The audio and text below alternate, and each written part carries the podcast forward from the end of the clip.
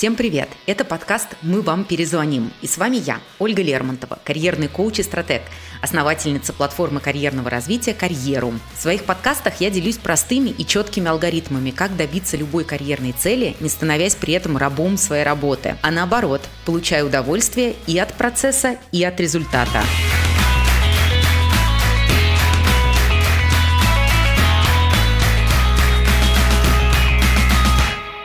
В этом подкасте я поделюсь, что нужно делать в первые месяцы на новой работе, чтобы заработать себе хорошую репутацию и облегчить свой карьерный рост. Как вы думаете, когда заканчивается процесс поиска работы? Многие отвечают, что в момент получения оффера. И формально это действительно так. Вы уже на работе, выполняете обязанности и, возможно, даже зарплата за первый месяц уже на вашем счету. Но можно ли уже сейчас сказать, что вы останетесь в этой компании надолго? Резюме и интервью хоть и рассказали о вас и показали ваши hard и soft skills, но по-настоящему вас увидят только в работе, а точнее в ее первые месяцы. Как вы будете подходить к выполнению своих задач, самостоятельны ли вы, впишетесь ли вы в команду. Все эти вопросы пока еще без ответов. Даже даже если вы уже приступили к работе. Именно поэтому компании предлагают испытательный срок от 1 до 6 месяцев в зависимости от географии компании. И это не просто прихоть работодателя, а возможность посмотреть на сотрудника в деле и быстро спрогнозировать, удержится ли он на позиции. Иногда этот период оказывается настоящим сюрпризом. Например, кандидат мог в резюме написать, что у него отличные аналитические навыки и нет пробелов в хронологии мест работы. На интервью он ловко решил все кейсы, показал свою проактивность, умение гибко мыслить, но в первый же месяц работы выясняется, что его проактивность – это, по сути, только слова, а на коллективных совещаниях он считает, что есть только два мнения – его и неправильное. Последствия будут для всех неприятными. Сотруднику, скорее всего, придется искать новую работу, а компании, опять же, искать нового сотрудника. Может быть и наоборот. Например, Например, вы не были лучшим в списке всех кандидатов, но вам решили дать шанс. И если в первые месяцы вы сможете должным образом проявить себя, то полностью оправдаете выбор руководителя и не только закрепите за собой место в компании, но и сразу начнете прокладывать дорогу к повышению. Что же нужно сделать в период адаптации, чтобы он прошел успешно и никто не пожалел о принятом в вашу пользу решении? Первое. Разобраться.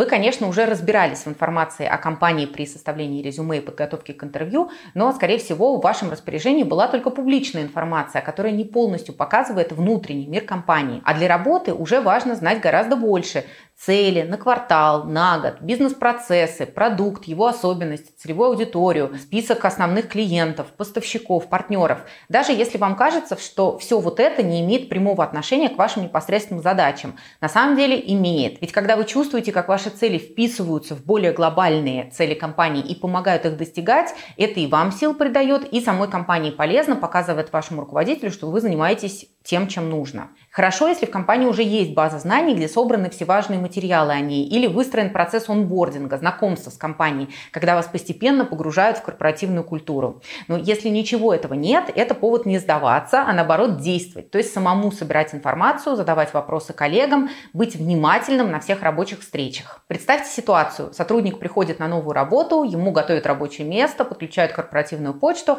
а он сидит как будто камней в рот набрал и ждет, когда же ему поставят первую первую задачу. Кажется, что так не бывает, правда? Но это одна из типичных историй о неловком первом рабочем дне.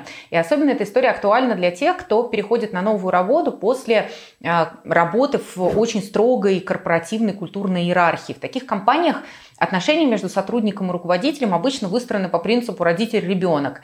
А ведь идеальный ребенок должен слушаться родителя и ничего не делать а, как бы без его ведома. Но вы же нацелены на топовые международные компании с демократичной атмосферой. Тогда и не ждите, что вас с фанфарами будут представлять всему коллективу. Действуйте. Узнайте, с кем вам придется чаще всего контактировать и кто принимает решения, которые касаются вашей работы.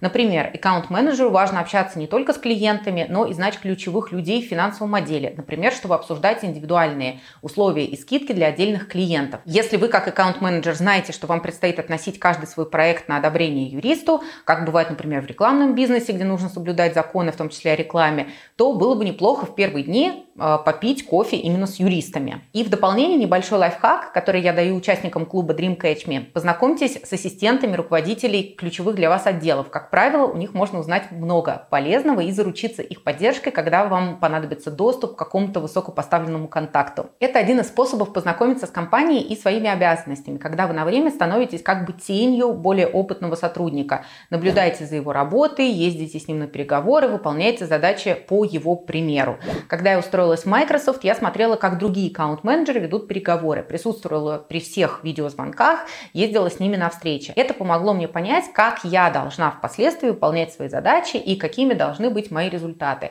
Это хороший способ для специалистов э, начинающего уровня, для молодых выпускников в том числе. Выход на новую работу – это стресс. Новый испеченный сотрудник знает, что его будут оценивать, поэтому сразу хочет показать, какой он трудолюбивый, начинает работать как пахарь в период повсевных и целенаправленно игнорирует разговоры у кулера. Такие вещи, как э, совместные обеды, вечерние мероприятия, корпоративы и так далее. И вроде как бы думает, что он делает все правильно, ведь он же пришел работать, а не болтать, и оценивать этого сотрудника, как он считает, будут исключительно по его работе. Но такой подход часто работает против вас же, потому что работодатель оценивает не только ваши достижения, достижения, но и то, как вы вписываетесь в команду. Совсем не обязательно проводить часы за разговорами ни о чем, но принять участие в интересных вам беседах, а, в каких-то интересных внутрикорпоративных событиях будет вам же полезно. К тому же доказано, что позитивное общение на рабочем месте повышает и вашу продуктивность. В Мичиганском и Калифорнийском университетах провели исследование, которое показало, что короткие беседы улучшают наши когнитивные способности и управленческие функции. Как думает, стоит ли теперь прерваться на чашку кофе с коллегой? Нас с детства учили не высовываться. Но представляете, что бы было, если бы в большом красивом офисе Apple собралась команда людей, которые строго следуют этому навязанному правилу? Скорее всего, офис бы опустел через пару месяцев после открытия, а мы бы никогда не называли яблоком ничего, кроме фрукта. Для адекватного работодателя важно, чтобы вы не просто следовали инструкции, но и могли предлагать новые идеи по улучшению работы или продукта. Например, если на новом месте вам выдали шаблон, по которому нужно ежемесячно готовить отчет, и этот шаблон не слишком прозрачен для решения задач компании, вы можете смело смело предложить другой, аргументируя это пользой для бизнеса. Ну или, предположим, вы видите, что сотрудникам не очень удобно общаться друг с другом и фиксировать задачи, а у вас уже был опыт внедрения нового инструмента для общения в команде, и вы знаете, что он гораздо удобнее и даже дешевле, чем то, что используется сейчас. Так возьмите и расскажите об этом руководителю, возьмите инициативу и покажите, собственно, инициативу. Это поможет упростить бизнес-процесс и представит вас для команды совершенно в другом свете. Я не рекомендую сразу выстреливать идеями, пропустив как бы первый шаг да, изучения компании. Иначе вы создадите себе репутацию человека, который склонен делать поспешные выводы, не разобравшись в ситуации, может, собственно, подвергнуть компанию риску. Поэтому сначала изучайте, но потом активно и даже проактивно предлагайте. Когда первый месяц на новой работе будет позади, самое время услышать честную оценку своего руководителя. Попросите его э, выделить время для встречи с вами, подготовьте отчет о результатах за месяц и узнаете мнение вашего руководителя о проделанной работе. Это покажет вашу готовность расти, а, поможет скорректировать ваш план действий и в том числе ваши цели на ближайшие месяцы. С вами была я, Ольга Лермонтова, и вы слушали карьерный подкаст «Мы вам перезвоним». В следующем выпуске мы поговорим об ошибках на работе и как извлекать из них выгоду, не уходя в самобичевание. Подписывайтесь на канал и до новых встреч!